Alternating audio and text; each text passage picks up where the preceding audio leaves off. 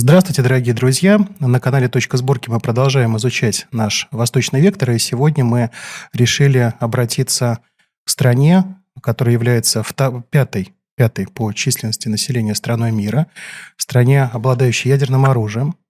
Эта страна называется Пакистан. В наших программах мы а, неоднократно а, затрагивали тему Пакистана. Это связано и с прокладками разного рода нефтегазовых маршрутов новых и так далее – несколько месяцев назад наша страна начала активную торговлю нефтью, нефтепродуктами с Пакистаном, но в самой этой стране происходят очень-очень серьезные и опасные, я бы сказал, именно опасные процессы.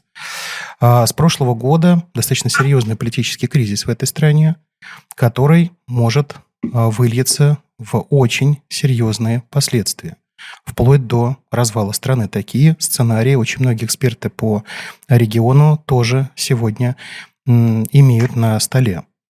Для того, чтобы разобраться, что происходит в Пакистане, мы решили обратиться уже к известному вам эксперту, доброму другу нашей программы, нашему замечательному гостю из э, дружественного Казахстана Султану Магруповичу Акимбекову, директору Института азиатских исследований. Султан Магрупович, здравствуйте. здравствуйте. Да, как всегда, добро пожаловать на нашу программу. Вот сегодня мы решили вас немножко помучить по поводу Пакистана. А, Добрый вечер. Знаю, что у вас очень напряженный график, мало времени, поэтому, с вашего позволения, сразу, как говорится, с места в карьер. Первый мой вопрос. А, внутриполитический кризис в Пакистане ну, приобретает все более опасные черты. А, такой, одной из отправных точек был апрель прошлого года, когда был а, смещен, насколько я знаю, впервые в истории Пакистана был смещен премьер-министр Имран Хан, на его место заступил Шахбаз Шариф, семья достаточно Шарифа, семья Шарифов достаточно известна в Пакистане, брат господина Шарифа, Шахбаза Шарифа, Наваз Шариф был в свое время тоже премьер-министром страны. Но мало того, что Имрана Хана сняли с должности, в ноябре на него было покушение, а вот, собственно говоря, в мае этого года он был арестован, сейчас выпущен под залог. Какова сейчас внутриполитическая ситуация а, в этой стране, и есть ли на сегодняшний день риск а, перерастания этого? Мы этого не желаем, но все-таки надо это рассмотреть гражданской войны. А, да, конечно, это очень э, важный момент. Имран Хан – это ключевая фигура нынешнего кризиса. Тут надо иметь в виду, что Пакистан же такая своеобразная демократия. Там, безусловно, демократия, потому что унаследовал британский институт Пакистан, и эти институты помогают ему поддерживать систему самоуправления на самом разном уровне с момента э, приобретения независимости от Великобритании в 1947 году. Но э, особенностью пакистанской политической системы было влияние целого ряда кланов, Э, скажем, земледельческих кланов старых, в основном Пенджабской провинции, Синдской провинции. Ну, мы на поверхности лежат известные две крупнейшие партии, это Мусульманская лига, Народная партия Пакистана, которые, соответственно, представляют, часто связывают либо с Пенджабом, либо с Синдом. То есть это две крупнейшие провинции, которые определяют политическую жизнь этой страны. Но в то же время внутри самой политической системы существует большое количество мелких э, клановых групп, которые все объединены в разные э, так называемые политические альянсы. Так вот, э, есть даже такое понятие банки голосов, то есть когда есть влиятельные люди на местах в Пакистане, и они, эти люди, э, ну, условно торгуют голосами, то есть он может принести какое-то количество голосов и осуществляет таким образом поддержку. Но в любом случае в основе лежит, э, скажем, всегда местная такая партийно-политическая структура, во многом связана с традиционным обществом. Так вот, в чем феномен Имран Хан? Имран Хан пришел к власти скажем так, over, то есть над этой всей системой. То есть он э, достаточно такой политик с популистской подоплекой, то есть и его поддержала в свое время армия, приход его к власти, но он пытался встать над традиционной элитой, то есть это была своего рода попытка э, преодолеть вот ту постоянную конфликтную ситуацию, которая в пакистанской политической жизни была между двумя крупнейшими провинциями, Синд и Пенджаб. Мы все помним э, семья Бхутта, э, отец Беназир Бхутта, который погибла трагически, он был казнен вообще, мы помним, что пенджабские и синдские как бы, политические группы с друг другом всегда конкурируют. И чтобы преодолеть вот этот какой-то тупик некий, э, и была, собственно, потом, помните, коррупционные скандалы были очень сильные, там их Наваз Шарифа обвиняли в коррупции и так далее, и так далее. Для принципе, Пакистан это такое достаточно обычное явление, но при этом надо иметь в виду, что у них очень сильная все-таки пресса и так далее. И, вот э, Имран Хан, он был как бы своего рода альтернативой, но он э, человек, который не может удовольствоваться малым, он пошел дальше. То есть он, во-первых, популист. То есть популисты такого типа, это ну, в какой-то мере можно сравнить с Режеп Таипом Эрдоганом. То есть человек, который опирается не на традиционную клановую структуру восточного общества. Он пытается, так сказать, использовать современные технологии и взаимодействовать прямо с широкими народными массами, пытаясь как бы там э, поднять такой некий электоральную поддержку. Но помимо этого Имран Хан всю политическую свою карьеру э, в то же время начал э, перетягивать на свою сторону вот эти мелкие кланы на местах. То есть, грубо говоря, пенджабские и синские кланы стали потихоньку переходить на сторону Имранхана. Он стал создавать, помимо вот этого популистского такого мощного электорального поля, стал создавать еще группы поддержки. И таким образом он стал переходить, скажем, на региональном уровне э, устанавливать такую сетевую структуру контроля. Это на самом деле на определенном этапе стало не устраивать, безусловно, элиты. Но э, пока Иван Хан пользовался поддержкой армии, это не вызывало особых проблем. Но армия тоже столкнулась с большими проблемами, потому что Имран Хан, как всякий политик такой яркий, популистский, он был заинтересован в большем некоем развитии событий, он занимал такую активную позицию по афганскому вопросу. Считается, что один из архитекторов вот этого события лета 21 года с приходом движения Талибан, этот Имран Хан был. Основные проекты различные по строительству трубопроводов. Мы же помним, и проект с Россией был у него, проект трубопровода строительства. У него был проект и через Афганистан ТАПИ он поддерживал. Он активно участвовал в китайском направлении. Ну, он такой был яркий, такой, скажем, очень серьезный такой игрок на самом деле, который был, хотел, даже его действительно, я повторюсь, но он реальный Эрдоган Пакистана, вот так вот скажем. То есть человек, который мог но он перешел границы, потому что стал нарушать, э, ну, скажем, затронул интересы слишком большой группы, группы этой армии в том числе и, скажем, э, значительной части клановых как бы, групп. И поэтому, собственно, когда, как его убрали от власти, когда э, коалиция партии образовалась и просто демократическим путем, то есть отстранила Имран Хана от власти, а он, в очередь, потребовал выборов, ну, потому что он же популист, он понимал, что если проведет выборы, то он сможет уже так на более легальной основе стать премьер-министром и потом уже э, пытаться, скажем, ну мы же помним, как тот же Эрдоган действовал в подобных ситуациях. Но элита это не устроила. И, собственно, сам факт того, что э, брат Нава, Шари, э, Наваз Шарифа стал э, премьер-министром новым, это говорит о том, что традиционные элиты категорически не хотят повторения этой ситуации. Но тут же как, восточная политика, человек, который вышел за рамки определенных обязательств, он, естественно, сталкивается с очень серьезным давлением. То есть понятно, что Имрахана побаивается. Ну, кто может там миллионы под, э, поддержки получить с улицы, а для восточного общества всегда сложно. И как бы вообще для Пакистана это не совсем типично, но там все-таки армия и силы безопасности определяют политическую роль. И вот когда как раз э, Имран Хан э, столкнулся с э, рисками, ему очень много предъявили обвинений, самых разных там коррупция, оскорбление судьи, что-то еще. И он, э, столкнувшись со всеми этими обвинениями, стал активно использовать как бы и улицу для того, чтобы получить поддержку. И в том числе все время призывал к выборам, потому что он понимал, что на выборах он сможет сильно укрепить свои позиции.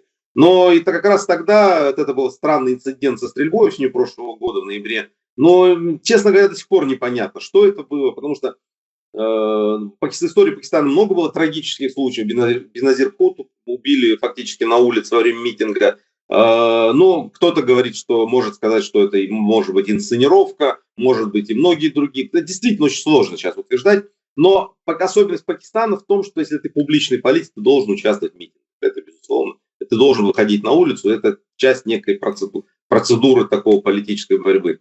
Но вот этот вот инцидент, который произошел в мае, когда Ранхана арестовали согласно всем поданным искам, а потом началась э, неожиданность очень большая, потому что его арестовала военизированная полиция, очень важный момент. Потому что военизированная полиция это не совсем армия, это не совсем как... Это такая специализированная структура. Я так понимаю, что хотели избежать некого... Но э, после этого пришло к тому, что вот сторонники Имранхана стали атаковать не просто полицейские участки этой военизированной полиции, а стали атаковать армейские подразделения, военные базы, силы. И даже э, министр обороны Э, Пакистана назвал это атакой на пакистанский народ, на пакистан, структуру пакистанское государство. После этого, 9 мая произошло, после этого Имранхана 12 э, мая освободили под залог, он там был процесс перехода, там он как бы Верховный суд э, снял с него обвинения, но армия осудила этот момент, и, собственно, поэтому как бы сейчас процесс ну, такой вяло текущий продолжается, но у Имранхана, он под залог вышел, но у Имранхана нет э, скажем так, э, все-таки шансов, я думаю, преодолеть вот эту совместную неприязнь со стороны всех основных институтов пакистанского общества. Это в первую очередь армия, конечно, и во вторую очередь это все региональные клановые структуры. Потому что э, политики подобного популистского типа все-таки для э, таких государств, как Пакистан, это слишком опасно. Ну, все же понимают риски, которые с этим связаны. Поэтому это, скажем так, Имран Хан для всех это такой серьезный противник. Поэтому маловероятно, что он может улицу. Он мог это сделать в мае, если бы действительно вот в тот момент кризисный вот эти вот толпы людей смогли бы там военную базу захватить, может быть, или смогли бы перейти на какой-то, ну, такие бывали прецеденты восточных обществ, но все-таки этого не произошло, армия сохранила свой контроль, не было, скажем так, стрельбы, там, подавлением тяжелым, то есть э, ситуация вышла в более спокойное русло. А когда она переходит в более спокойное русло, у Имранхана ситуация несколько ну, менее стабильна. Сейчас у него главный вопрос – это возможность организации новых выборов. Если новые выборы пройдут, и он на них займет, его партия, Движение за справедливость займет какое-то существенное количество мест в парламенте, он может попытаться и снять с себя обвинения, и попытаться остаться в большой политике. Но э, он там, кстати, очень интересно, в мае сделал такое интересное заявление, он сказал так, я не отправлюсь в изгнание, как бы они ни хотели. Ну, то есть понятно, что элита Пакистана хочет выдавить его из страны. Если Имран Хан уедет, то если Имран Хан уедет, то, конечно, этот э, вопросы многие снимутся для пакистанской элиты. Но сейчас ситуация просто осложняется экономическим кризисом, поэтому, конечно, положение э, правящей элиты сложное. И плюс еще все события, которые происходят, тут их много, и наводнения, и экономический кризис глобальный, и много других аспектов. И, конечно, на этом фоне любой популист получает очень много, ну, скажем так, э, возможных дивидендов. И он реально на сегодняшний день опасен для структур армии, для структур пакистанского государства. Насколько опасен, мы пока не знаем. Как это приведет, к чему, ну, здесь еще надо добавить э, одну буквально маленькую деталь добавлю, что оба они из города Лахор родом. И на Шахбаз Шариф и Имран Хан, собственно говоря, земляки. Э, но я сталкивался с еще такой оценкой, что как раз-таки пенджабские кланы стоят за э, Шарифом, а вроде бы синские кланы больше вот тяготели к Имран Хану. Но ваша, сейчас, ваш анализ показывает, что в данном случае Имран Хан пытается вы, выбраться, скажем так, за пределы вот этого регионального элемента. Вы упомянули очень важный момент. Действительно, в августе-сентябре прошлого года было чудовищное, по-настоящему здесь вот это слово, оно подходящее, чудовищное э, стихийное бедствие, сильнейшие паводки. Там Инд, я так понимаю, вышел из берегов. Вообще, те, кто представляет себе карту Пакистана, это река Инд, это ключевое, э, ключевое географическое понятие для Пакистана. Вокруг него во многом строится жизнь страны. Естественно, что по итогу всего этого тяжелейший экономический удар был нанесен по Пакистану. А, есть ли у вас информация, какова сейчас вообще экономическая обстановка в стране? Потому что то, что это добавляет а, напряжение в политическую жизнь, это вы уже сказали, это действительно это понятно. А вот какова сейчас экономическая ситуация в Пакистане? Да, конечно. Но я только единственное добавил, тут надо иметь в виду, что Имран Хан, он пуштун. То есть он не пенджабец, он этнический пуштун, но э, пуштун, который, ну, скажем так, ну, э, он не, трои, не, не племенной пуштун, скажем, он не связан, мало связан. Он человек, который пакистанской элитой. Есть такая группа пакистанцев, которые принадлежат разным этническим группам, но являются, скажем так, Пакистане, скажем так. Это там, uh-huh. мухаджиры, которые из Индии приехали, которые урду говорящие. Вот э, Имран Хан даже есть вопросы, говорит ли он на пушту, например. То есть, ну, в принципе, он говорит, но насколько хорошо, еще неизвестно.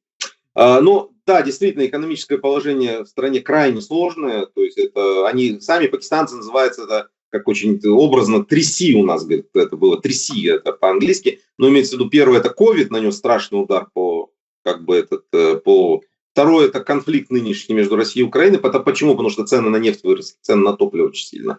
И третий – КСИ – это climate changing, то есть изменение климата. Э, который, собственно, следствием которого является вот это наводнение в реке, долине реки Инд, которое имело катастрофические последствия. Это 2 миллиона домов было э, или разрушено, или очень сильно повреждено, там миллионы людей потеряли жилье, огромные экономические потери, общие оценки потерь э, от 30 миллиардов до 40 миллиардов оценивается. Конечно, это нанесло сокрушительный удар по пакистанской экономике, до сих пор Пакистан от этого не может э, как бы отойти. Но есть еще один момент. Вот все аспекты, связанные с глобальным кризисом, который происходит с ростом цен, на многие привело к тому, что пакистанская, и тут еще такой, Пакистан такой overpopulated, то есть перенаселенная страна. 230 миллионов человек, здесь 40 миллионов человек на сегодняшний день. Просто для сравнения хочу, в 47 году прошлого века, когда Пакистан образовался, было 37 миллионов. 200 миллионов за 80 лет, даже меньше его, 75 лет.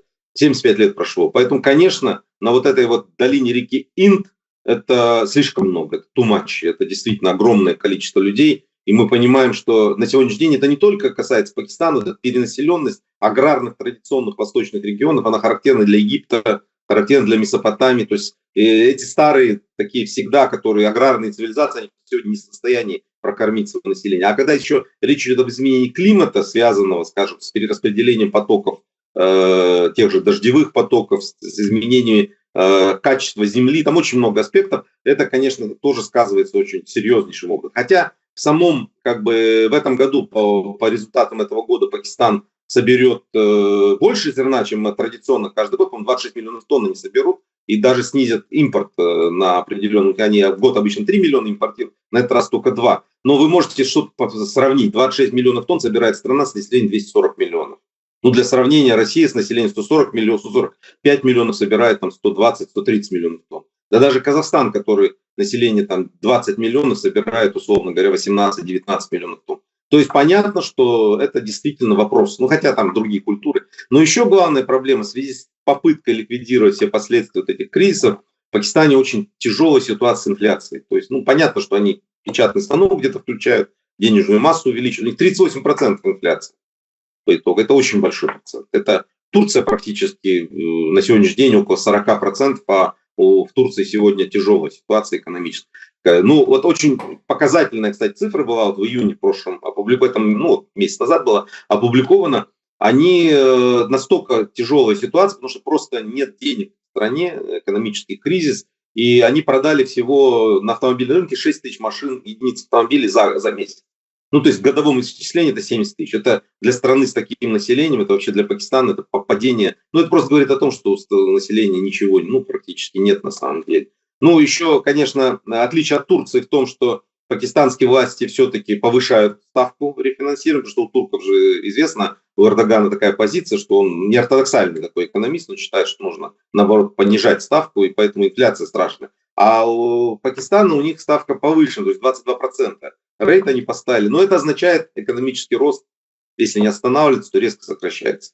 И, конечно, потому что сложность привлечения ресурсов, проблемы с инвестициями, но здесь, э, что интересно, я думаю, момент... А, еще второй момент очень важный. У Пакистана в этом году ему надо э, рефинансировать или погасить 25 миллиардов долларов. При этом его как бы золотовалютные резервы упали ниже вообще, э, как бы такого никогда в истории Пакистана не было. 2,8 миллиарда всего долларов – это золотовалютные резервы Пакистана вот на момент июня этого года. И естественно, что это, конечно, составляет очень тяжелую ситуацию – и могла ситуация быть близка к катастрофической, но э, здесь, э, как сказалось, многовекторная политика Пакистана, его, потому что на сегодняшний день Пакистан как раз вот, э, получил от Международного валютного фонда 3 миллиарда, одобрение на 3 миллиарда долларов, а это важно не только количеством денег и тем, что когда МВФ так участвует в таких процессах, это означает, что это своего рода добро на инвестиции, на поддержку. И буквально до решения МВФ еще Саудовская Аравия дала 2 миллиарда. То есть это можно сказать, что Пакистану не дадут э, рухнуть, э, как бы экономики, и банкротства не допустят, и я думаю, эти 25 миллиардов рефинансируют в какой-то мере. И есть еще Китай, потому что, опять же, часть многовековой политики, потому что Китай один из главных инвесторов Пакистан, и у Китая оказывает поддержку Пакистану не, не, не таким не прямым способом, но через косвенные различные механизмы оказывает поддержку, э, ну, скажем, в том числе защищая свои собственные инвестиции. Поэтому, в принципе, конечно, Ситуация очень тяжелая, но пока не критическая. У Пакистана сейчас, наверное, самый сложный вопрос – это решение вопроса с инфляцией. Если бы удалось каким-то образом инфляцию, то, может быть, ситуация более-менее стабилизируется. Но ему, конечно, нужны средства для решения вот этих вот э, накопившихся проблем. Что это, наверное, самый тяжелый экономический кризис в истории этой страны. Ну, как, как мы знаем, всегда экономика очень сильно давит на социально-политическую обстановку в обществе. Понятно, а, с учетом того, как вы отвечали на первые вопросы, рассказывали о политической э, ситуации. Конечно, это все добавляет проблем. Здесь только э, добавлю по поводу Турции. Здесь вот новый министр финансов Турции Шимшек, он как-то уже меняет немножко стратегию. Будем вот здесь очень внимательно смотреть, чем это для Турции кончится. Но возвращаемся в Пакистан. А, просто здесь для наших зрителей сделаем такую маленькую справку. Вы сказали о том, что в 1947 году Пакистан получил независимость от Великобритании. Это была часть единой британской Индии. И, собственно говоря, насколько я понимаю, Страна, можно ее так условно разделить на пять больших э, частей. Это э, север на юг, это Кашмир, э, Паштунистан, Пенджаб, Белуджистан и Син. Да? То есть вот разные немножко регионы. И здесь очень сильно работает момент, связанный с теми же самыми пуштунами, потому что Паштунистан – это и частично в Афганистане, частично в Пакистане. У Белуджи это серьезные проблемы не только для Пакистана, потому что я знаю, что есть движение Белуджи за независимость в самом Пакистане – есть такая же проблема у соседнего Ирана. А по поводу Пенджаба, ну, здесь уже мы попадаем немножко ближе к Кашмиру, индопакистанские проблемы. Я к чему веду, собственно говоря?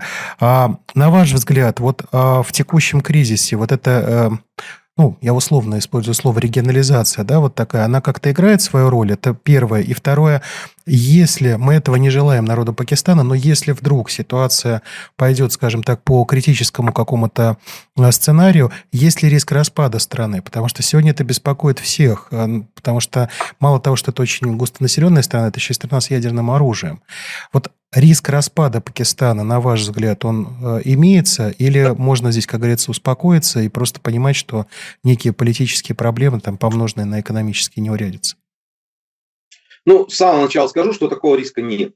Я как бы объясню сейчас почему. Э, тут важно что подчеркнуть. Пакистан, ну, Пакистан и Индия – это же как бы осколки британской Индии, колониальной империи. И особенностью британского управления в Индии – было то, что в той, в той огромном количестве народов, религий, которые в этой стране, ну, в этом, на этом ну, как бы, ну, субконтиненте существовали, можно так сказать, они заключаются в том, что британцы создали свои институты.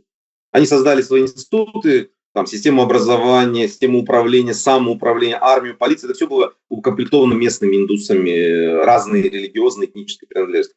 И когда создавалось два независимых государства, то там религиозный фактор был положен в основу. Но ключевой аспект заключается в том, что э, институты, собственно, выполнили роль э, некоего такого наднационального объединяющего начала.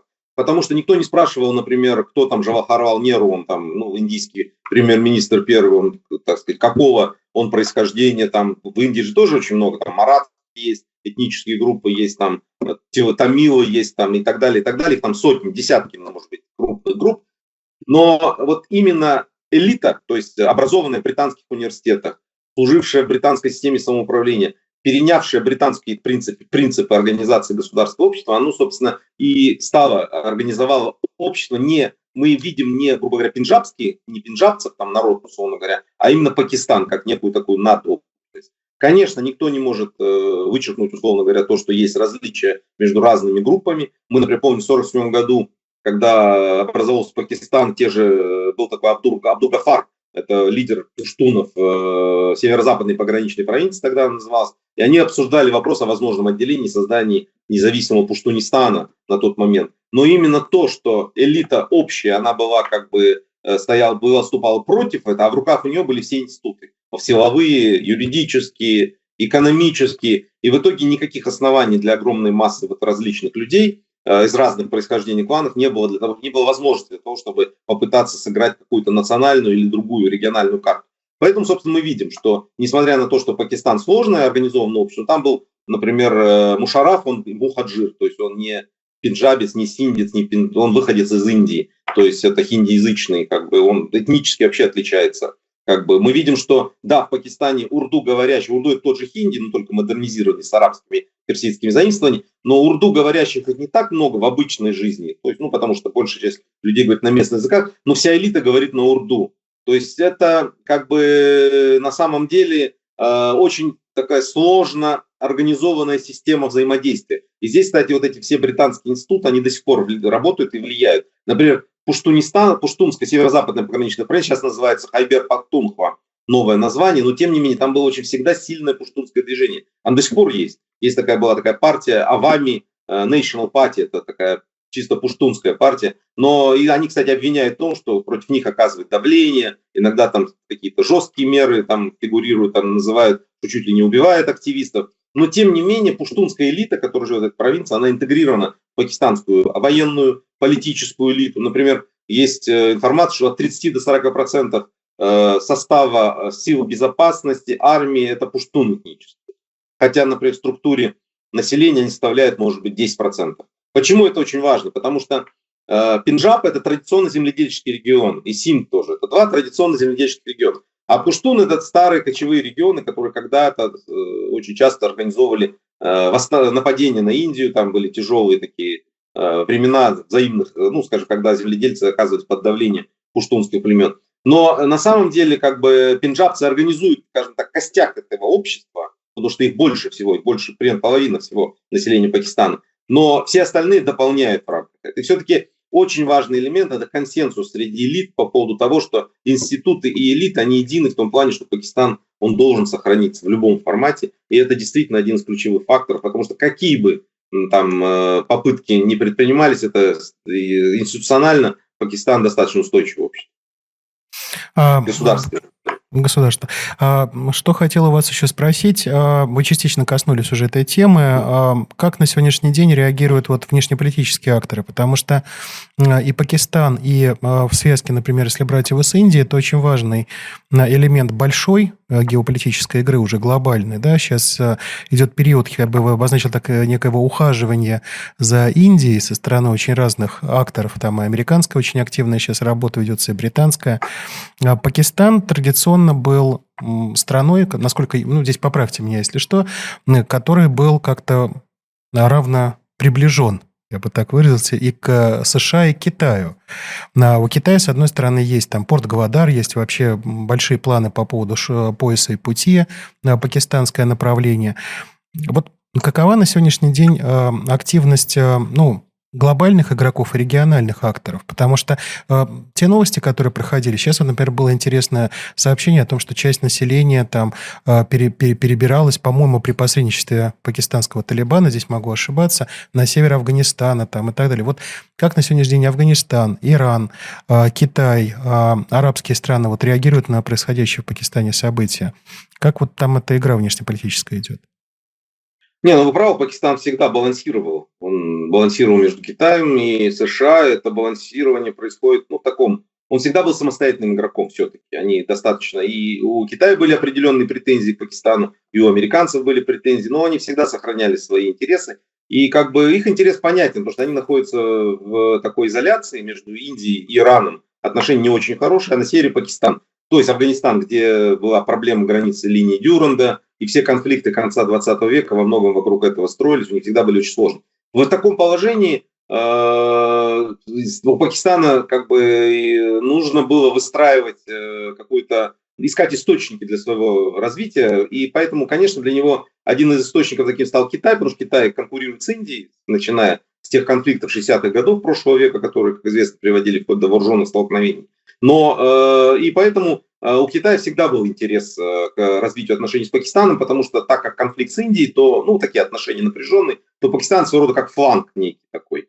А Пакистану, естественно, нужен был Китай, потому что у него тоже плохие отношения с Индией. Они даже построили, мы помним, это знаменитое Каракарумское шоссе, которое было построено в 70-80-е годы, и оно действительно функционирует, оно осуществляется торговля, высокогор, самое высокогорное шоссе, по-моему, насколько я понимаю, на сегодняшний день, ну, за исключением Тибета. И как бы там активное взаимодействие. Ну, а Пакистан, э, американцы, США, мы помним это со времен э, войны против СССР, то есть это был очень серьезный интерес к Пакистану, потому что после того, как в 1979 году в Иране пал режим шаха Реза Пихалевы, пришли к власти э, теократическая как бы, власть МУЛ, после этого у американцев э, ну, фактически Э, ну, пропал такой ключевой союзник, они потеряли ключевого союзника для себя, и они попытались в Пакистане найти свою некую поддержку. И тут как раз Советский Союз тоже очень удачно вошел на территорию Афганистана, для, удачно для Пакистана и американцев. И это было, да, создало для них некие основания для такого более тесных взаимоотношений. И пакистанская военная элита в значительной степени интегрирована, связана, она училась э, в английских вузах, она очень тесно была интегрирована с Соединенными Штатами Америки. Но тут надо иметь в виду, что эта афганская война еще привела к жизни влияние стран Персидского залива, резко усилилось на Пакистан, и Пакистан тоже пытался здесь найти определенные основания. Почему? Потому что эти страны, у этих стран есть деньги, есть возможность поставлять нефть по не очень дорого. Тут надо еще с экономической точки зрения отметить, у Пакистана одна из главных экономических проблем – недостаток энергоресурсов.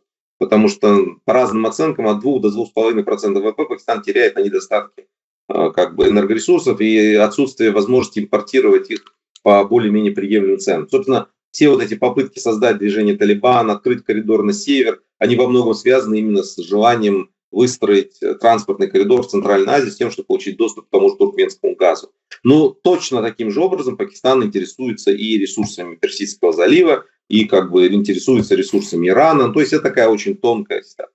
Кстати, вот к Имранхану одной из претензий было то, что он, э, ну, скажем так, э, старался изменить вектор. То есть он после того, как в 2021 году США ушли из Афганистана, то есть очень многие же говорили, что американцы, ну, скажем, практически покинули регионы, что уже их можно за скобки уравнения вот этого регионального вывести. А потом выяснилось, что это не так.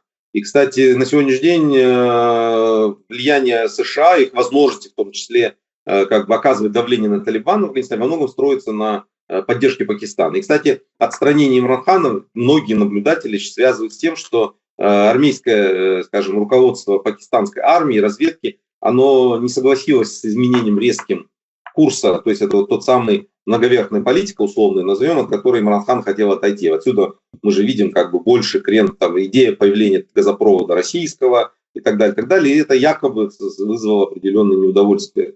А после этого мы видели, что как бы, хотя у США, безусловно, есть э, взаимодействие с Индией, у них достаточно по безопасности они поддерживают систему взаимоотношений, но все-таки, тем не менее, они как бы с Пакистаном выстраивают систему отношений, зависимости, э, взаимозависимость в них присутствует, потому что Пакистан в значительной степени вооружен, в том числе имеет и как бы западное вооружение, и как бы в том числе у Пакистана э, он играет по-прежнему ключевую роль на таком очень опасном таком направлении для э, региональной политики, геополитики, скажем так, где сошлись интересы большого количества стран, и где есть такой опасный элемент, как Афганистан, с его непредсказуемым возможным развитием. Поэтому Пакистан важен. И, кстати, здесь один ключевой, если вернется к Афганистану, то ключевой момент связан с тем, что, по сути дела, мы же видим, что Талибан сегодня и Талибан в 96-2000 году – это две разные организации. Даже при том, что он продолжает не очень приличную политику вести по отношению к женщинам, к девочкам, образованию, по-прежнему э, нарушает права меньшинств и так далее, но тем не менее это далеко не похоже на тот совсем архаичный, что было в 97 году. И многие связывают это как раз влиянием Пакистана. То есть есть мнение, что Пакистан оказывает влияние, воздействие на, а, руководство Талибана, и это, собственно, своего рода гарантия, потому что когда в 2021 году был такой некий переговорный процесс о судьбе Афганистана, то все-таки было понятно, что кто-то должен отвечать за движение Талибана. Если вы уже пускаете к власти ну, такую непредсказуемую организацию, кто-то должен иметь с ней отношения. И здесь я бы отметил Китай, потому что мы же помним, вот в 2021 году министр иностранных дел Китая Ван И неожиданно совершенно провел с Талибаном, с представителями Талибана Мулой Барадаром переговоры, по итогам которых он фактически, ну, было так несколько изменена позиция Китая. Но это не может же происходить в рамках, как бы, э, ну, одна, одна там моментная беседа. И это было значительное политическое влияние, и как бы во многом это строится именно на тесных связях Китая и Пакистана что у Китая с Пакистаном есть очень тесный как бы, экономический коридор проект на 50 миллиардов долларов, и очень много совместных проектов, и Пакистан участвует в как бы, поиск-путь программе китайской, и Китай плюс к этому заинтересован в том, чтобы Афганистан перестал быть источником ну, такой радикальной идеологии и угроз террористического характера. Поэтому Собственно, вся политика последние два года э, и Пакистана, и Китая, и Ирана, и многих других стран связана с тем, чтобы экономическое развитие э, Афганистана привело бы к определенной степени его стабилизации. То есть поэтому они поддерживают все и транспортные коридоры, и довольно сложный проект строительства железной дороги с севера из Узбекистана в Пакистан, и ТАПИ, трансафганский газопровод, и много других проектов, которые должны, собственно, и стабилизировать экономический Афганистан с тем, чтобы снизить уровень такой радикализации этого момента. Но здесь сложный момент, потому что в то же время, одновременно мы видим, что э, случаются, скажем, обострения отношений между Афганистаном и Пакистаном. В частности, А раньше такой вопрос вообще не стоял. Тут опять начинаются дискуссии о линии Дюранда. Собственно, и это тоже один такая лакмусовая бумажка, которая хорошо показывает. Если афганское правительство говорит о линии Дюранда, то значит оно не совсем контролируется Пакистаном, потому что для Пакистана, если есть самый чувствительный момент, то вот это линия Дюранда. Напомню, линия Дюранда – это нынешняя граница между Афганистаном и Пакистаном. Ее провел э, лорд Мартимер Дюранд во время британской, в конце 19 века, во время э, британской Индии и она до сих пор является границей официально. Так вот, э, афган, афганские власти за последние там, 100 лет, почти все, какие были, они отрицали легитимность этой границы, потому что они претендовали на пуштунские территории, родственные на той стороне границы. И, собственно, это было одной из причин того, что Пакистан всегда выступал против любого афганского режима, который поддерживал подобную ситуацию. И вот вдруг Талибан тоже были уже прецеденты, когда Талибан тоже, ну, пока осторожно, но такие вопросы поднимает. Ну и плюс, не говоря уже о том, что есть э, всегда вопрос о региональных угрозах, то есть, ну, например, мы слышим заявление о том, что якобы на самом деле в Афганистане может появиться там радикальные группировки, их называют, целый список есть, например, российская страна называет там, там около пяти организаций разных, которые могут теоретически. Таджикистан часто говорит о том, что там есть радикальные группировки. Но здесь, как бы то ни было, мы самый главный вопрос здесь всегда надо подчеркнуть, что э, мы не видим большой миграции людей из, там, из района Персидского залива в Афганистан. Это было бы сразу заметно. То есть, когда речь идет о каких-то радикалах на территории внутри Афганистана, всегда местные. И здесь я извиняюсь, что может быть долго, но здесь просто хочу очень важный принципиальный момент подчеркнуть. Здесь дело в том, что в Афганистане и в Северном Пакистане вот так называемая зона племен свободы. Э, зона плен почему? Потому что на нее во время британской Индии не распространялось э, изменение э, системы управления, которое было характерно для как бы остальной территории современного Пакистана. Они жили по старым своим племенным законам. Так вот, эта зона племен и большая часть территории Афганистана была, состоит из большого количества субъектов военизированных. То есть это могут быть племена, могут быть отдельные кланы, чаще племена пуштунские, или группы военизированных там, местных там, лидеров клановых, например, это могут быть даже национальные меньшинства, хотя у, вроде бы у Талибана с ними сложные отношения. Но в любом случае это многие мелкие группы. Они могут быть э, лояльны любой власти, которая в Афганистане есть. Если, например, Советский Союз, часть из них э, выступает против советского присутствия, они называются маджахедами, часть выступает за советское присутствие, их называют коммунистами, а потом они меняются местами. И то же самое было с американским присутствием. То есть какой флаг поднимет та или иная военизированная группа, на самом деле очень сложно говорить. А для военизированных групп всегда очень важно что? Важны ресурсы, важны э, место вот именно в той группе, в той зоне, где они занимают. И поэтому получается, что да, любая власть в Афганистане, будь то советские, американцы, там, Ахмад Шахмасуд пытается э, наладить отношения с кем-то на местах какой-то военизированной группы, но у нее же есть конкуренты на местах. И эти конкуренты завтра поднимут флаг ИГИЛа, там, маджахедов, коммунистов, кого угодно. И на самом деле вопрос такой, зачем, почему? Потому что эта конкурентная борьба, вот эта вот потеря государства, монополии на насилие является ключевым условием того, что вот эти множество мелких субъектов составляют. Они, может быть, борются не за религиозные, не за идеологические цели. Они, может быть, борются за то, что им перестали платить, например. Это тоже может быть фактором, который играет роль. И поэтому, когда говорят о том, что вот есть, да, действительно, пакистанский Талибан, очень такой серьезный, и что вот э, Кабул не влияет на Талибан, и поэтому Талибан, там, нападение на пакистанские силы происходит периодически. Мы слышали вот не так давно, несколько дней назад было, четыре человека погибло, солдата на вооруженную группу, вооруженная группа напала. Но здесь, э, да, есть радикальные, конечно, группы, но в то же время надо иметь в виду, что э, вот за последние 20 лет э, Пакистан ввел войска на территорию зоны свободных племен. Это достаточно такое неожиданное, ну, серьезное изменение. Потому что раньше это был такой непрямой, так сказать, система управления, теперь это часто прямое. И как бы многие племена, которые живут в этой зоне, они очень часто использовались Пакистаном в той же борьбе против, например, советского присутствия. Например, нынешний министр э, Хакани, который внутренних дел, Сиражудин Хакани, он сын Джавалудина Хакуни, Хакани, известного деятеля времен борьбы против э, СССР. Но в первую очередь они, да, их называют сеть, как они их называют. Это, на самом деле это лидеры племени Задран. Очень влиятельное, небольшое, но очень влиятельное племя на границе между Афганистаном и Пакистаном, которое живет в горах. И как бы мы знаем, что как бы, те или иные племенные группы, они могут быть недовольны тем, что, например, значение, влияние сократилось. И, например, если мы, если, например, кто-то скажет, что давайте Хакани пусть решит вопрос, например, с какими-то племенами там каких-то отдельных провинциях, а может быть он не имеет такой возможности решить вопрос, потому что там живут другие племена, Маманды, Вазиры, Софи, Африди, Вази, там огромное количество племен, и все на самом деле особенность заключается в том, что все вооружены. Это реально вооруженные. Почему Талибан в 96 году, первое, с чего начинал, они же разоружали племенные группы. Это был первый шаг, который делали талибы.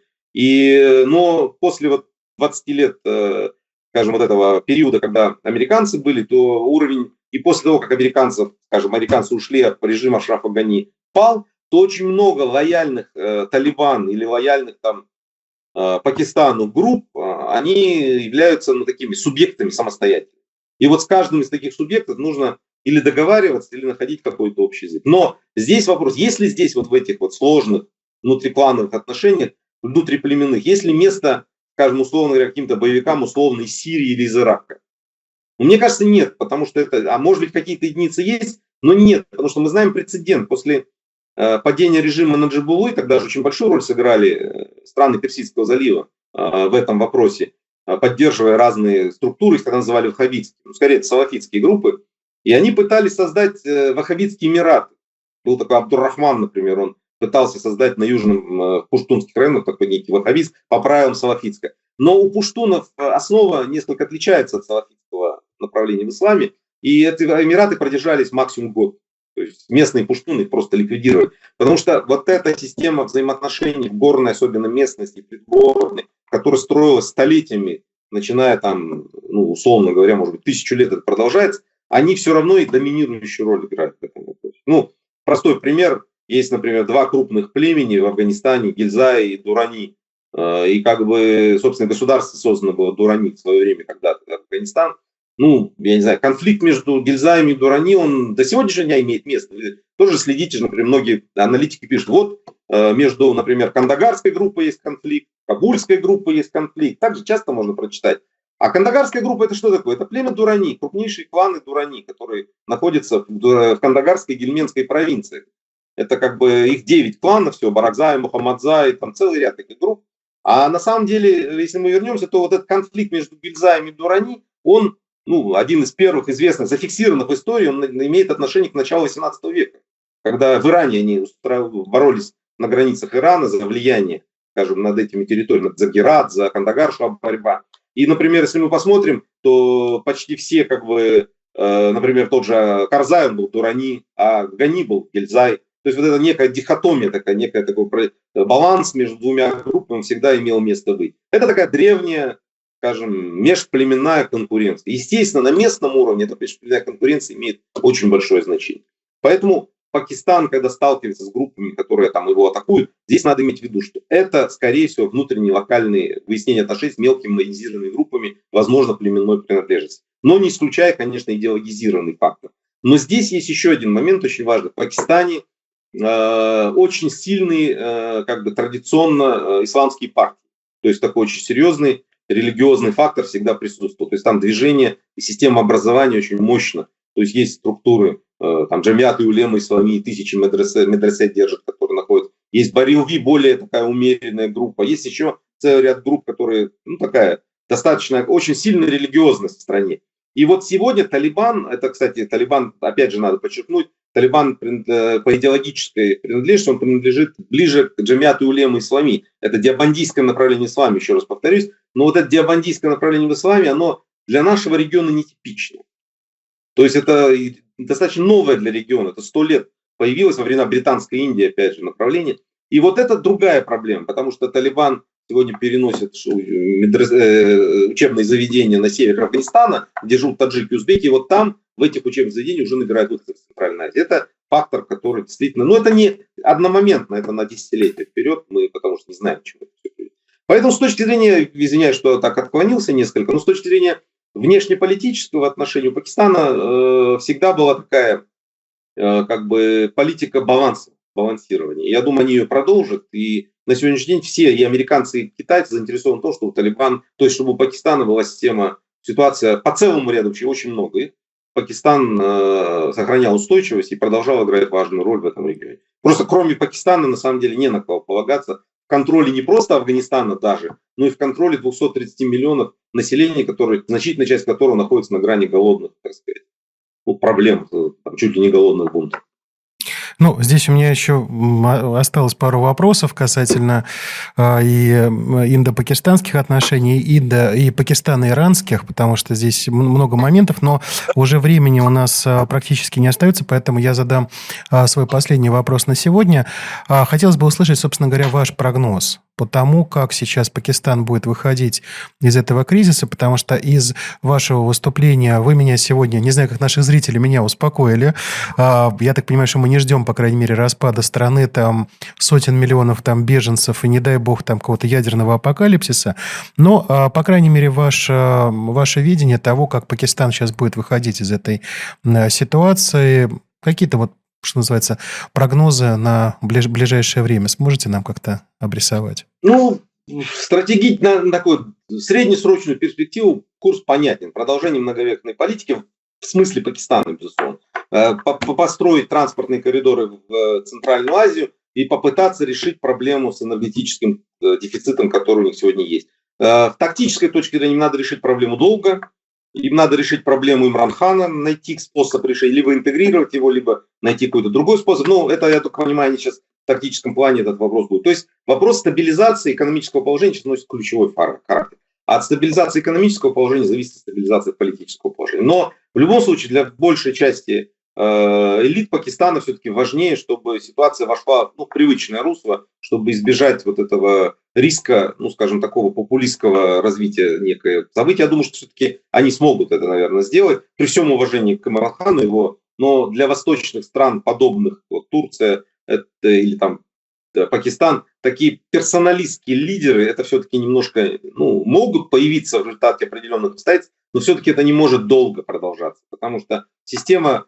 институционально она свое возьмет. Как, впрочем, и в Турции, так и в Пакистане, я так понимаю. Потому что, э, как бы то ни было, но они выстроены, эти модели, на внутреннем уровне. У них очень, ну, в Турции местное самоуправление, у Пакистана местное управление, самоуправление. Очень такое, как бы, э, серьезное. И, конечно, Имран Хан может многое обещать, он может там призывать, но он не сможет организовать ресурсы, необходимые для решения текущих вопросов в том числе вопросов голода, вопросов экономического развития. А это возможно только, опять же, как это не парадоксально, для этого нужен опять Китай, США, МВФ, Саудовская Аравия и целый ряд других как бы, факторов, которые э, сыграют свою роль. Поэтому я не думаю, что будет что-то плохо. будет не очень хорошо, но я думаю, сейчас вообще ситуация глобально не очень стабильная. Поэтому, но стабилизировать все равно нужно. И я думаю, что так или иначе Пакистан стабилизирует.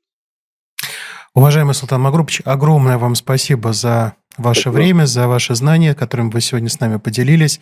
Напомню, что у нас сегодня в гостях был а, Султан Магрупович Акимбеков, а, директор Института азиатских исследований Казахстан. Большое спасибо, спасибо. и мы всегда очень-очень рады будем вас видеть на нашей программе. Спасибо. Благодарю вас. До свидания. Спасибо. Спасибо. Ну что ж, дорогие друзья, мы сегодня получили очень хороший такой стратегический анализ э, ситуации в Пакистане. Я очень надеюсь, что мнение нашего эксперта окажется абсолютно верным, и в Пакистане, дай бог, все закончится, в, что называется, в мирном ключе. Мы сегодня подняли эту тему не случайно, не только потому, что вот в стране происходят такие сложные события, потому что Пакистан во многом это еще и страна, которая является в определенной степени очень серьезным, очень важным элементом потенциального вот коридора, например, того же север-юг. Это касается и на Российской Федерации, это касается и Казахстана, откуда сегодня был наш э, уважаемый гость. Для многих стран, там, той же самой Центральной Азии, это а, порт Карачи, это порт Гвадар, это ворота а, на, э, в мировой океан. Мы очень надеемся, что ситуация в Пакистане а, будет развиваться в позитивном ключе политический кризис будет преодолен. А, по поводу преодоления экономического кризиса, ну вот поставки российской нефти, я надеюсь, что каким-то образом здесь помогут а, Пакистану а, немножко стабилизировать и свое экономическое положение. Ну а для нас это, в принципе, замена тех рынков, которые сегодня Россия по тем или иным причинам потеряла. Ну что ж, дорогие друзья, большое спасибо. Как всегда, мы говорим вам до новых встреч. Всегда будем ждать вас на Восточном Векторе.